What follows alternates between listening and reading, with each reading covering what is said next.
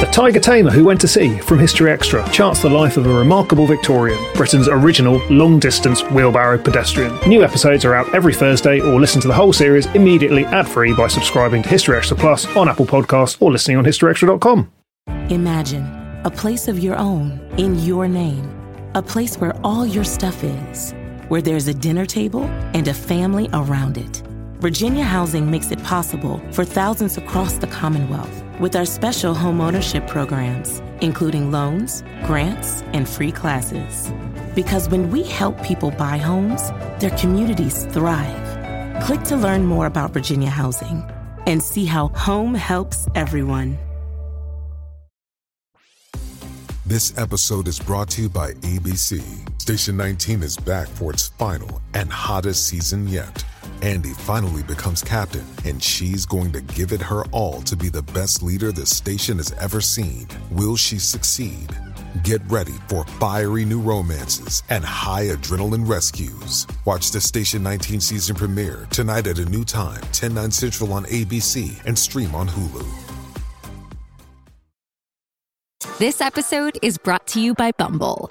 So, you want to find someone you're compatible with, specifically someone who's ready for a serious connection, totally open to having kids in the future, is a tall, rock climbing Libra, and loves rom coms with vegan pizzas on Tuesdays just as much as you do. Bumble knows that you know exactly what's right for you. So, whatever it is you're looking for, Bumble's features can help you find it. Date now on Bumble. The American Bar Association provides access to career changing and life changing opportunities. Invest in your growth, deepen your knowledge, and join us in our pursuit of making a positive impact for all. The American Bar Association.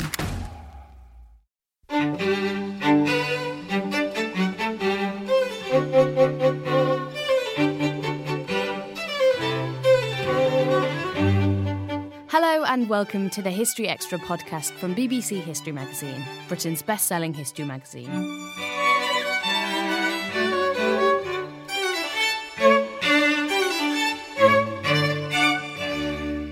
I'm Ellie Cawthorne. I'm going to begin today's episode with some exciting news, which is that this podcast is going to be increasing from two episodes to three episodes a week. New editions will be available to download from all the usual places every Monday, Wednesday, and Friday from now on. We hope that you'll enjoy these extra episodes, and please do keep your feedback coming in to podcast at historyextra.com. So, on today's podcast, we've got a discussion about some of the biggest misconceptions about the Middle Ages with historian Hannah Skoda. Hannah is a fellow in medieval history at the University of Oxford, and she also recently wrote a piece for our website, historyextra.com, busting some of the biggest myths about the medieval world. For today's podcast, she discussed some of these misunderstandings with our content director, Dave Musgrove. I'm here with Hannah Skoda, uh, who is fellow and tutor in medieval history uh, at St John's, Oxford, and we're here in in the college um, on a on a lovely wintry, wet day. Um, Hannah's uh, one of our speakers at our medieval life and death days in 2020, uh, which are happening in London and York.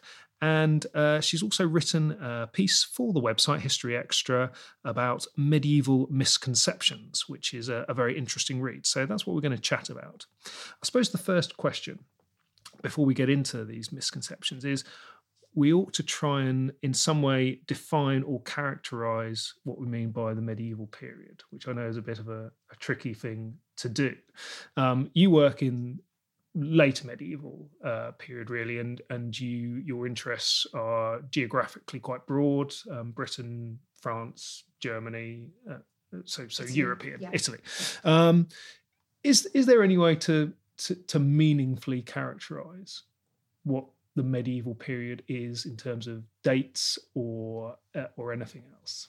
It's a really interesting question. So generally when we talk about the Middle Ages we mean around the year 400 to around the year 1500 but it's really problematic trying to identify a start and an end date because as soon as you do that you're making a series of judgments about what historical events you think are more important than others so whilst many historians, you know, kind of quarrel about whether the end date should be 1485 or whether the end date should be 1520, I think actually most people now would rather go with a very broad definition, which enables us to think um, more widely about these issues.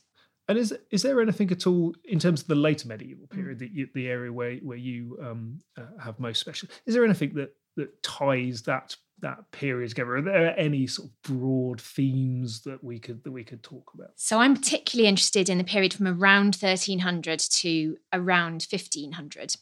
Um, and what strikes me particularly about, about that period is just that it's a it's a, a moment of absolutely cataclysmic change, really. Um, it feels in many ways like the world sort of turns upside down. And I think contemporaries were really aware of that. Um, so at the moment, I'm working on nostalgia in the later Middle Ages. And one of the reasons I think that there was a kind of wave of nostalgia in this period is precisely because everything was changing so rapidly.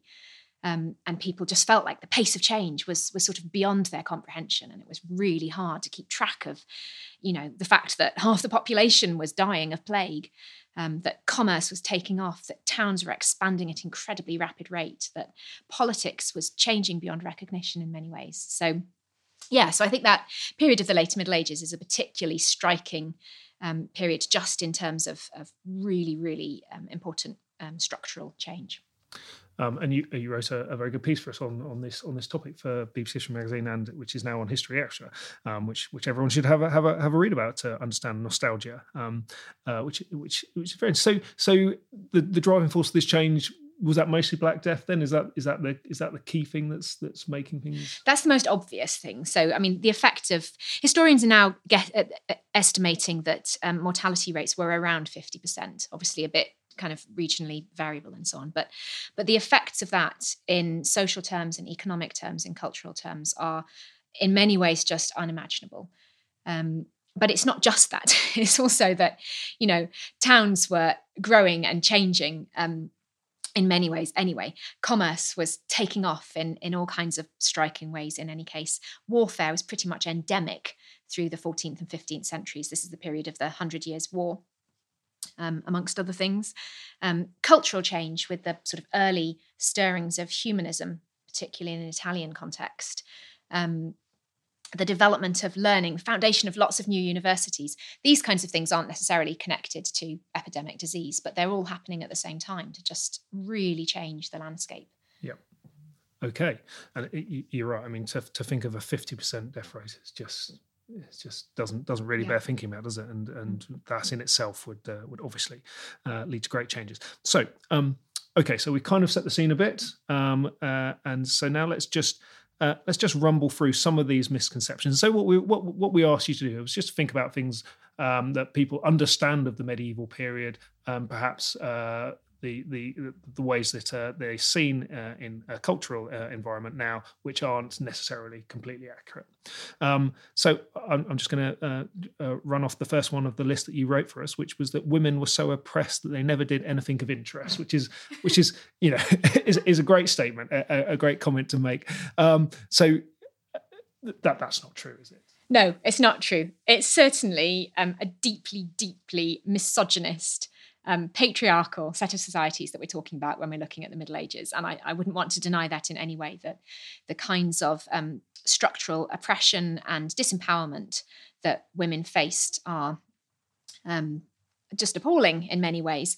But at the same time, many women responded to this and, and reacted in incredibly um, strategic and intelligent and sophisticated ways. Um, and there's been a kind of um, misunderstanding amongst many historians, I think, for a long time as well, that we can't really write proper histories of women because we don't have the documentation to do it. And again, that's just not true. There are lots and lots of documents um, showing that you know women were individuals and they did all kinds of interesting things right across the social spectrum. So we know of really famous examples like you know Eleanor of Aquitaine or um, Blanche of Castile. Um, we know of, of incredible peasant women who achieved amazing things like Joan of Arc. Um, but we also know about um, women who, you know, didn't necessarily become particularly famous, but nevertheless um, lived independent and um, really quite exciting lives in many ways. So, for example, we know that women were involved in the brewing industry in a, in a really big way. Um, and there are many examples of extremely successful brewsters who were women. Um, there's a really lovely example I came across recently of, of three women from Halesowen near Birmingham Um, and there's nothing particularly special about them. They just happen to crop up in a in a document where they were tried for um, false trading in the town. And it, this enables us to know that they'd um, immigrated to the town together from a neighbouring village. Um, and they then supported each other in trying to find a kind of economic way of surviving effectively. Um, and we then find one of them uh, tried again in the early 14th century, about 10 years after the initial case. Um, and she's tried for harbouring a thief. It turns out the thief was her daughter. So it's a lovely example of women sort of sticking together, of you know moving because they're desperate. They move to the town because they're trying to find a way of surviving. They find the only way possible. Um, they then get prosecuted for false trading, but again, the kind of solidarity between them is is really striking. So so so women had much more agency than perhaps they've been given credit for exactly. in, in previous writings. It's yeah. very interesting that you talked about the sources that you were um, using mm. there. So one would imagine that it's quite hard to find uh, find the individual voices of, of the less exalted, uh, well, men and women in the period, but but more yeah. specifically women. But are you saying that's that's really not the case? And if you look at court rolls or um, or, or, other um, uh, um, legal records like that, then you can you can find their voices. Exactly.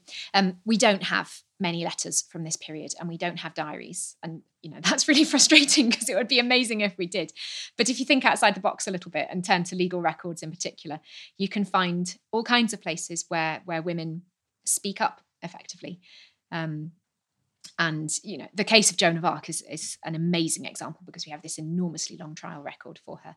Um, but there's many, many other cases where women are being tried or indeed prosecuting somebody else um, for a much more minor kind of offence, um, in which case all sorts of details about their lives are revealed.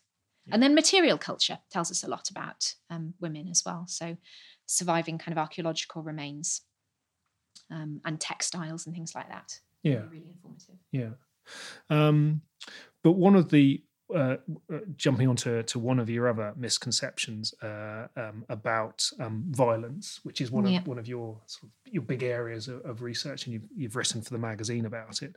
Um, uh, but also tying that in with with women here. Um, I recall in, in the feature you wrote that that um, you were basically saying that that um, the medieval world wasn't necessarily quite as violent as we imagine it to be, but there was quite a lot of element of violence against women. Um, is is that right? Is uh, tell, tell me about violence and, and and what sort of a society it was. So the misconception you're saying is that medieval people were brutal and mindlessly violent, and and, and again, that's not. Um, quite, uh, quite. So it's really, really difficult to assess actual levels of violence in the Middle Ages. There's no police force at this stage.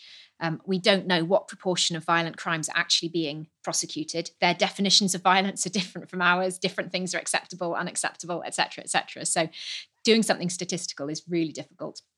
I think, nevertheless, it's pretty hard to deny that levels of violence, or at least levels of interpersonal violence, were higher then than they are now.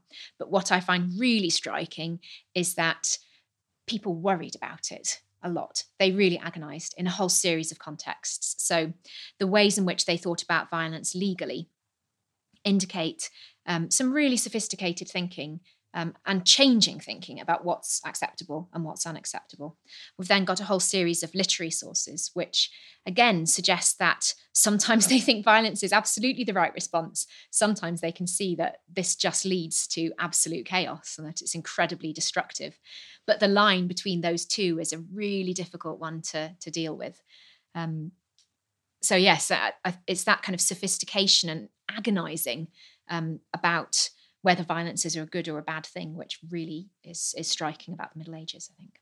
But do do we know whether? And this, I imagine this is very hard to answer, but um, would it have been normal for somebody to walk down a street and assault somebody else if they had done something to to, to offend them, or is that because that's that is what you see in in in some of these you know films yeah. and such like? And I, I guess there must be a social uh, gradation there is that you know someone is of a higher standing then they can do things to people who are beneath them that otherwise wouldn't be. Legally you can't. You can't ever just beat someone up because you feel like it.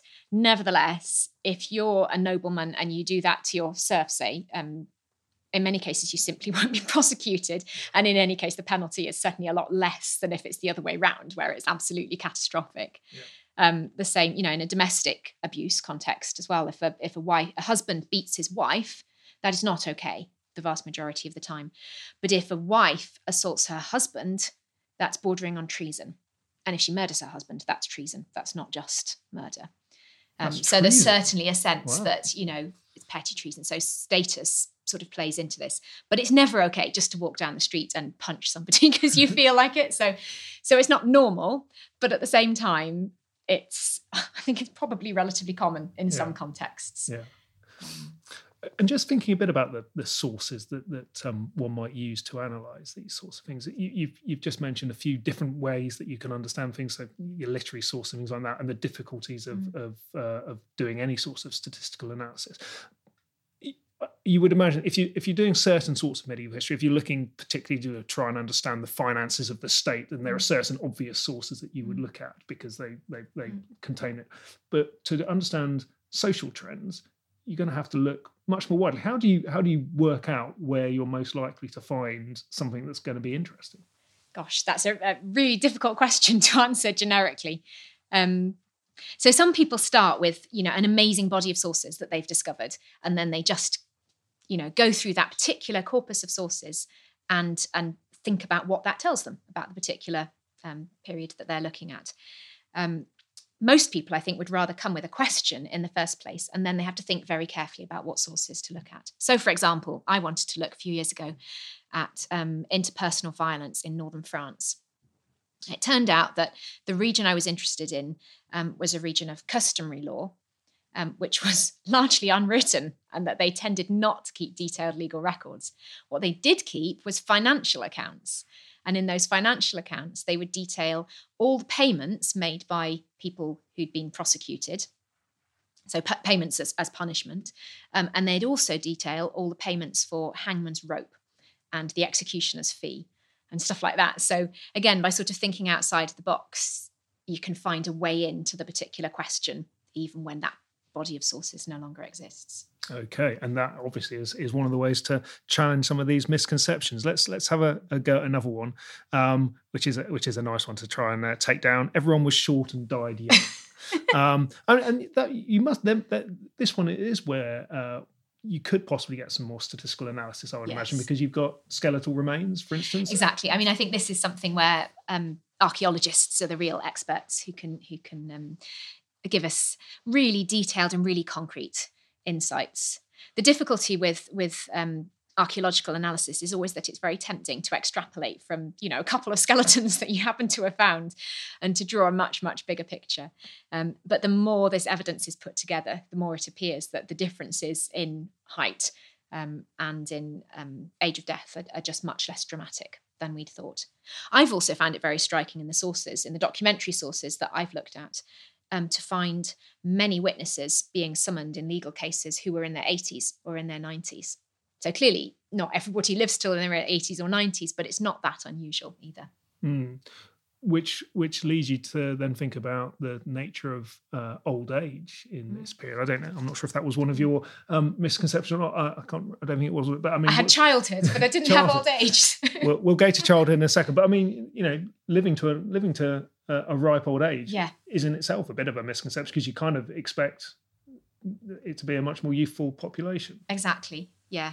I think, I mean, our, our views have been slightly skewed by the fact that infant mortality is, is extremely high. Yeah. Um, and that makes life expectancy look shorter than it perhaps was if one got through that initial stage. Yeah let's leap onto that, the, the childhood ones because that's I mean that is a great one, isn't it? you, you're, but you know we we kind of think that, that there is no concept of childhood in the Middle Ages. Yeah. You kind of you you you're, you're born, you you're breastfed, and then suddenly you're, suddenly it. you're sent off to you know to peel turnips or whatever, and and yeah. that's and that's you. Um, uh, and and there's no there's no moment of uh, of, of, childhood. Um, T- tell us tell so, us why, why that's not. So the they think about childhood in all kinds of really really interesting ways. Um, and there's lots of ways into this for us as historians. So we could think about medieval schooling, um, which is is really very common and really takes off in the later Middle Ages as well, um, with a foundation of lots of schools to try and provide kind of elementary and then potentially kind of grammar school education for young people. Um, we could think about it via um, material survival. So we could think about um, toys and also really cute clothing that survives for children as well. I saw recently a, a beautiful image um, of a little boy playing with a, he's got a little baby walker that he's kind of trotting around the room in. And it's from about 1300 and it's it's just so sweet. And the baby walker looks a lot like the kinds of things that my kids have as well. And that suggests that, you know, they're really thinking about children as, as somehow different from adults, that they have particular needs and they want to accommodate those needs.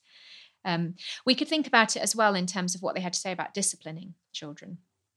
Um, and again, there's you know there's a very clear sense that children should be disciplined, um, but at the same time, there's a sense that you know they're children and what's discipline going to achieve and you've got to be moderate about it and and there's a whole conversation which emerges around that question which is really interesting and but just thinking about uh, well schooling particularly um, there must be a big element uh, again of, of, social status There mm. is that you know the, the the, the upper mm. classes the nobility would mm. presumably have readier access to schooling than uh, than the peasantry. Is that is yeah that so i mean the, the the kind of education that at a noble level one would have expected would have involved private tutors. Um, schools are generally intended for middling sorts really effectively. Um, a really amazing example is in the village of Ewelme, which is quite near here, in fact, um, which is a, a, absolutely beautiful medieval village, um, effectively kind of refounded by Alice Chaucer, who is the daughter of Geoffrey Chaucer. Um, in the 1430s. Anyway, and she she um, endowed a school and some almshouses and a church, and they're all there, and they've all still there. Sorry, and they've all been in continuous operation since their foundation. So the school is still there. Um, and you can still hear the children playing in the playground. The almshouses right next to it still being used as almshouses. And then there's the church. And there's a real sense that the point of a medieval community was to care for people across the social spectrum from their birth through to their death. So, you know, Alice Chaucer is there to extremely paternalistic sort of way look after the people of the community by providing schooling for them. Um, then they go and work. And then when they enter old age and can no longer look after themselves, there's a possibility of them being looked after in the almshouses. And they're all supposed to go to church all the time. Okay. Um, moving on slightly from the education uh, um, uh, aspect, um, another one of your misconceptions that peasants were revolting and irrational, i.e., they, they were a bit stupid and, and, and uneducated, which you've you've kind of just you know, a challenge there anyway. But but um but, but tell us more about that one. So I think I mean I, the majority of peasants wouldn't have had the opportunity to go to school i think. So there are some kind of extraordinary examples but but nevertheless somehow they seem to have acquired um, really quite sophisticated understandings both of um, ag- agricultural practice and it's been shown that they made some very sophisticated decisions about how to um, manage their agricultural interests, um, but also in legal terms, that they had a, a really um, striking kind of depth of legal understanding so there's a wonderful example from um, the manor of Bocking in Essex. Um, so this is in the early 14th century, and they're really upset with the bailiff, who they feel is, is making completely unreasonable demands on them as, as villeins. Um, so they cite Magna Carta 1215 um, and they cite the manorial customs and they're aware of these these kind of legal protections which are apparently afforded to them um, and they win their case effectively so that the, the bailiff is castigated for the way he's been treating them and and they get some protections. There's another wonderful example from um, 1377 of a, a, group of peasants who again feel that the dues that are being demanded of them by their lord are completely unfair. Um, and they actually hire lawyers um, to represent them um, and they um, go and purchase a copy of their rights as enshrined in the Domesday Book of 1086, and they cite these in order to demand that their rights should be respected. So these were clearly people who, you know, they were not stupid at all. They knew how to um, how to refer to legal documents to try and um, protect their rights. Still to come on the History Extra podcast. And my favourite scene is a group of students sitting on a boat um, underneath the Petit Pont. They're sitting on the Seine and um, taking off their um, clerical garb to leap in and have a good skinny dip in the Seine. Yeah, so there's a sense that, you know, the town is a place of entertainment and fun. It's a place of trade and commerce. Um, and, and it's also a place of suffering because um, you have beggars and lepers and so on depicted in the same scenes.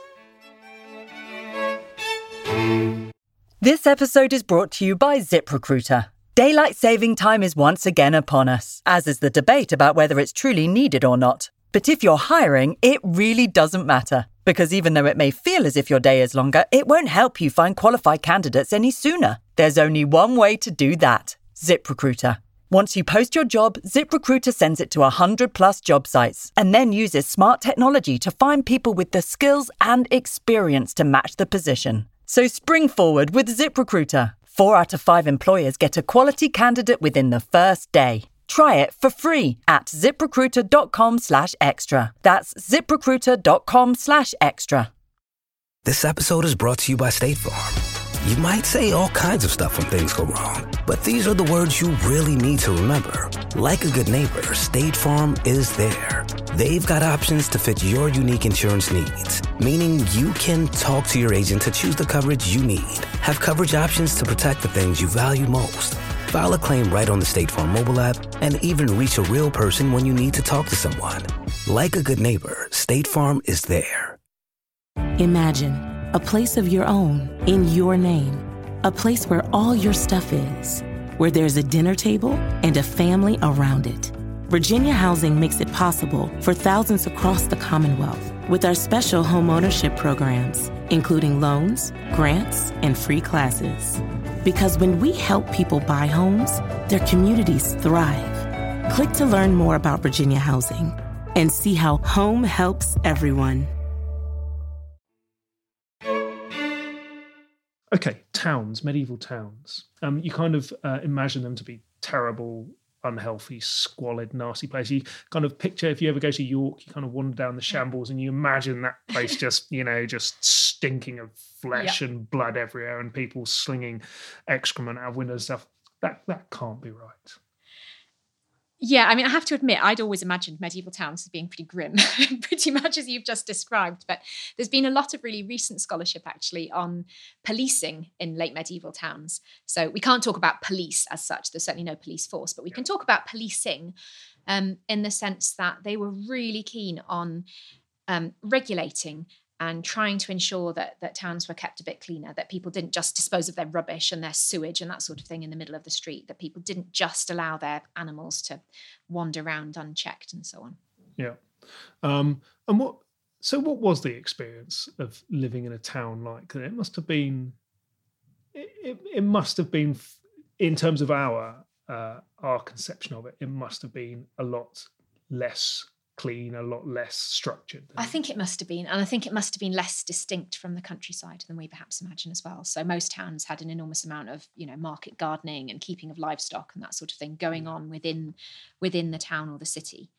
Um, I think they must have been fairly unpleasant, I must admit. At the same time, there are lots and lots of um, really interesting kind of depictions of, of sort of idealized towns um, from this period it's very hard to know how far they're idealized and how far that's what it was actually like. There's a wonderful manuscript from early 14th century Paris um, called La Vie de Saint Denis, which is about the first bishop of Paris, who is called Saint Denis. Um, anyway, he's in the, the very, very early Middle Ages. But in the illuminations in this manuscript, they include scenes from early 14th century Paris. So it gives us a lovely sense of what the city looked like at that stage. And there's a whole series of scenes of town life on the bridges of the city um, specifically on the Petit Pont by Notre Dame. And um, anyway, there are scenes of like dancing monkeys and dancing bears to amuse people. There's a physician holding up a little bottle of urine to inspect it for a customer. Um, there's lots and lots of trading and commerce and that sort of going thing going on. Um, there's a leper sitting there on the bridge with his clappers, um, so that people know not to come too close, but to give him some money. Um, there are people singing. There are people coming in from the countryside um, with stuff to sell. There's people fishing in the Seine. Um, and my favorite scene is a group of students sitting on a boat um, underneath the Petit Pont. They're sitting on the Seine and um, taking off their um, clerical garb to leap in and have a good skinny dip in the Seine. So yeah, so there's a sense that you know the town is a place of entertainment and fun. It's a place of trade and commerce, um, and and it's also a place of suffering um, because you have beggars and lepers and so on depicted in the same scenes. it's very the point you made about the distinction between town and country um, seems very interesting to me because quite Mm. often when you see a, a, a medieval film, you know, a depiction of medieval, the, they, the peasants come in from the country and they're wide-eyed at the, at Yeah. the great, you know, the, the enormous change that they, they see Yeah. when they wander into into the streets of London or wherever. Do you, do you think So I think, I mean, in the Middle Ages, I think they try to present cities as very distinctive, but I don't think they're as distinctive as they are nowadays, if that makes sense. Okay. There's a great little story from 13th century France about a peasant who goes to the town to sell his um, whatever he's been growing, his turnips or something. And um, anyway, he arrives in the town and he takes the wrong street in to get to the market by mistake. He goes through the street with all the perfume sellers. And, um, and he just cannot stand the smell of all this perfume. So he faints in the end. And the townspeople discover the, the body of this peasant who's fainted, realize what's happened, that he just couldn't take the sophistication of the urban smells. And so they throw him onto a dung heap, at which point he comes round, he goes, Oh, thank goodness for that. Now it smells familiar.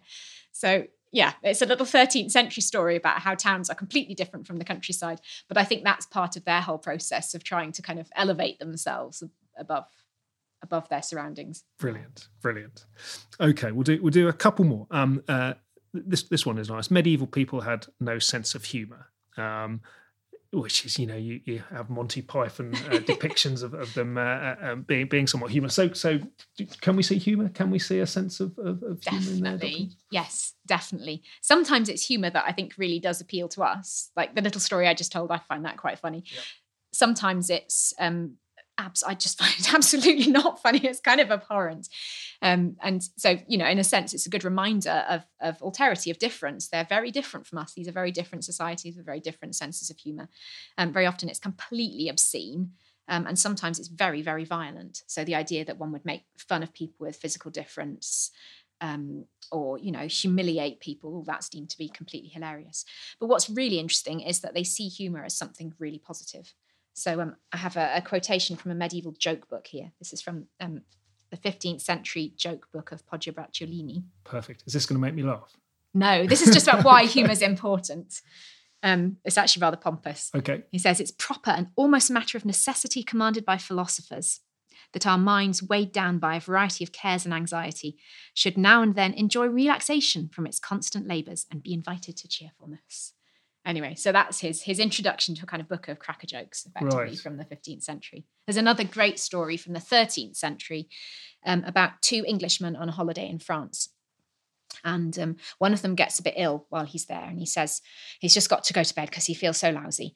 Um, and his friend says, Is there anything I can do to help? He says, Yes, I think lamb stew, that would really help me, make me feel a bit better. So his friend goes off to the butcher's to try and buy some lamb. But because he's English, he can't pronounce the n sound of the French word agneau for lamb. So he says he wants some anneau. So the butcher gives him some baby donkey because he thinks it's like the diminutive form of the French âne of donkey. So he gives him some baby donkey meat. They go home, um, make this stew, and um, not realizing that it's baby donkey meat. Both think it tastes a bit strange. Finally, realize that it was because of the mispronunciation, and then the the two friends burst out laughing. And the one who was sick is cured from his illness by the act of laughing. Oh, there we so are. the whole story is about how you know laughter can make you better again. Um, I'm just, I'm just uh, brought to mind of some of the scenes in the Bayeux Tapestry. I know slightly earlier than that, Yeah. but th- there's there's some elements of sort of slapstick in there with some Yeah. men messing around with spades and, and Yeah. things like that. But also there's some quite graphic um, uh, scenes of nudity and things like that, which I, I don't know whether they are supposed to be in any way humorous or not. But um, but you can you know even in that in that document you can see quite a lot. Actually, and that makes a really important point that what's really striking about the Middle Ages is they don't see anything inappropriate about putting humor beside really serious stuff. You know, you don't need to feel that humorous material is a separate genre from serious material. And that's a much later idea, really, that, you know, the humor should be separate from tragedy. So you can put the whole lot together and, and, and see what happens. Yeah, yeah. Okay. Right. One one last one then, because we need to we need to save a few of these misconceptions for people to uh, to go to the website and, and read about. But um, uh, this is sort of uh, going into the whole mindset of of, uh, of the medieval person that religious dogma meant that they no one fought for themselves. Um, Yeah. So we kind of think that their everyone's lives in, in the Middle Ages is entirely ruled by the Mm. church, and uh, you know that they, they can't diverge from the teachings that they that they have. Is that I mean, but presumably people did did Yeah. do things differently. So there's certainly an element of truth in that because this is the period of the foundation of the Inquisition. Yeah. Um, heresy is a thing, and if you are convicted as a heretic, then you are burned. Um, and and equally in kind of intellectual contexts where people are debating really serious fundamental religious questions, there are moments of extreme censorship. Say the 1270s are a, a- a moment when there's a real kind of clampdown. But in general, I think one could really say that this is a period of um, really expansive intellectual argument and debate about religion um, and about you know the proper way to think about the nature of god for example. So they're addressing the really fundamental questions and they're not afraid to do so. Um, and then in a wider sense um, just practically in a way the church can't control everything that people are thinking and doing um, at a local level and so we find an enormous kind of range of practices and a really blurred line between kind of orthodox official religious practice and the kinds of things that people are doing at a local level. So there's the famous example of the Holy Greyhound from the south of France, where um, the villagers had decided that this greyhound who saved the life of a baby was actually a saint and could work miracles. Um, I've got here, this is a little facsimile um, of a pilgrimage badge of John Schorn, um, who's a he was at Oxford actually. He was a master at Oxford, and then he was the priest at North Marston in Buckinghamshire, not very far away from here. Um, and he's famous for having um, dealt with um, a problem that the villagers had with the devil by popping the devil into a boot. So that's what's shown in this little pilgrimage badge here. This is John Schorn, and he's holding the boot, and here's the devil, which he's popping into the boot. Anyway, this was a, a miracle which was never sanctioned by the church because it's a little bit bizarre apart from anything else and became a really, really popular pilgrimage site. So North Marston now has an enormous church because so many pilgrims went there um, who wanted to visit the relics of this man who popped the devil into a boot. And the pilgrims would buy themselves a souvenir like this badge. Or um, apparently, this is the origin of the Jack in the Box. You could get a little toy with a boot. You could pop the devil in, and then they'd pop out, and you could pop him back in. Um, anyway, but again, it's just a nice example of, of the way in which popular religious beliefs and practices expanded way beyond what the church was telling people. And the church didn't necessarily have a problem with it. So John Schorn, they were, you know, reasonably happy about the, the whole thing, even though they never officially made him into a saint. Okay, I'm going to take a, a photo of that pilgrim badge uh, in a second on my phone, and we'll try and get that on the on the website so people can refer to it when uh, once we're talking. Um, but I mean, you kind of imagine the medieval landscape to be one rife of superstition and and and uh, magic, and you know, sort of a sense Yeah. that there was that there was magic things going on. Is that that that that, that, was a reality for, for people? I think probably yes. There's um there's lots of really interesting surviving material about medieval amulets, um, which were used particularly by uh, pregnant women, and and would come with little scrolls with a text that you could read out, which is kind of Christian. Like it would say, I don't know, Mary, Mother of God, and you're supposed to kind of say it five times while jumping over something or other. So there's a sense in which it's sort of magic, it's sort of Christianity. Is a really there's a really blurred line um, between the two. I think. Um, one figure who's really interesting, um, right across the Middle Ages, is the figure of Saint Thomas, um, who's the so he was the apostle who didn't believe that it was Christ when he first saw the risen Christ. And he said he wouldn't believe him until he'd seen the marks on his hands to show that he'd actually been on the cross. So he gets known as Doubting Thomas because he doubted when he was confronted with the figure of the risen Christ. They think about Doubting Thomas a lot in the Middle Ages, and they conclude that he's a really positive figure for Christians to look up to because he embodies their kind of spiritual quest for understanding. So that suggests that actually they think doubt is not a bad thing, that questioning and thinking and wondering about the nature of one's faith um, is actually in many ways something to be encouraged. But presumably not outright. Not too much. you just have to get it just right. Yeah, So, yeah. yeah. Okay, right. So we, we've covered quite a few of those misconceptions now, all very interesting um, things. And that, as I said, there are a few left that uh, that um, people can go and read about on the website and uh, and uh, and find out a bit more. But I'm just wondering, as a final um, uh, uh, final thought, um, let's assume we've we've got a time machine working and we could go back to I don't know, 13th, 14th century Canterbury and stand in a street. Would it? How alien would it feel to us? Do you think? W- would we would we, we be feeling like we are in a completely foreign land uh, by by going back there? It's a really, really interesting question. Um, I think it would feel very different, I must say. I don't think it would feel completely alien, and I think one would be able to find one's way around and and manage and communicate and to some degree feel a sense of commonality with with the people around one. Um, but at the same time, I think everything would look so strange, and just the kind of sensory experience um, would feel utterly overwhelming in many ways. Okay.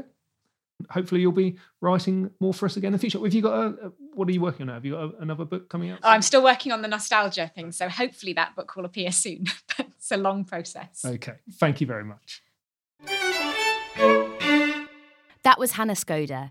Hannah is also one of the speakers at our Medieval Life and Death Days, which are taking place at the British Library in London on March the 14th and St John's University York on 16th of May 2020. Tickets for those events are on sale now. Just visit historyextra.com forward slash events for more details. If you want to read Hannah's article on the subject and see the pilgrim badge that she refers to in the conversation, go to historyextra.com forward slash misconceptions. And do check out the January issue of BBC History magazine, where the cover feature delves into the world of medieval hygiene. Thanks for listening. Today's podcast was produced by Ben Hewitt and Jack Bateman. We'll be back, as I mentioned before, on Wednesday, when Jack Fairweather will be sharing the remarkable story of a secret agent who broke into Auschwitz.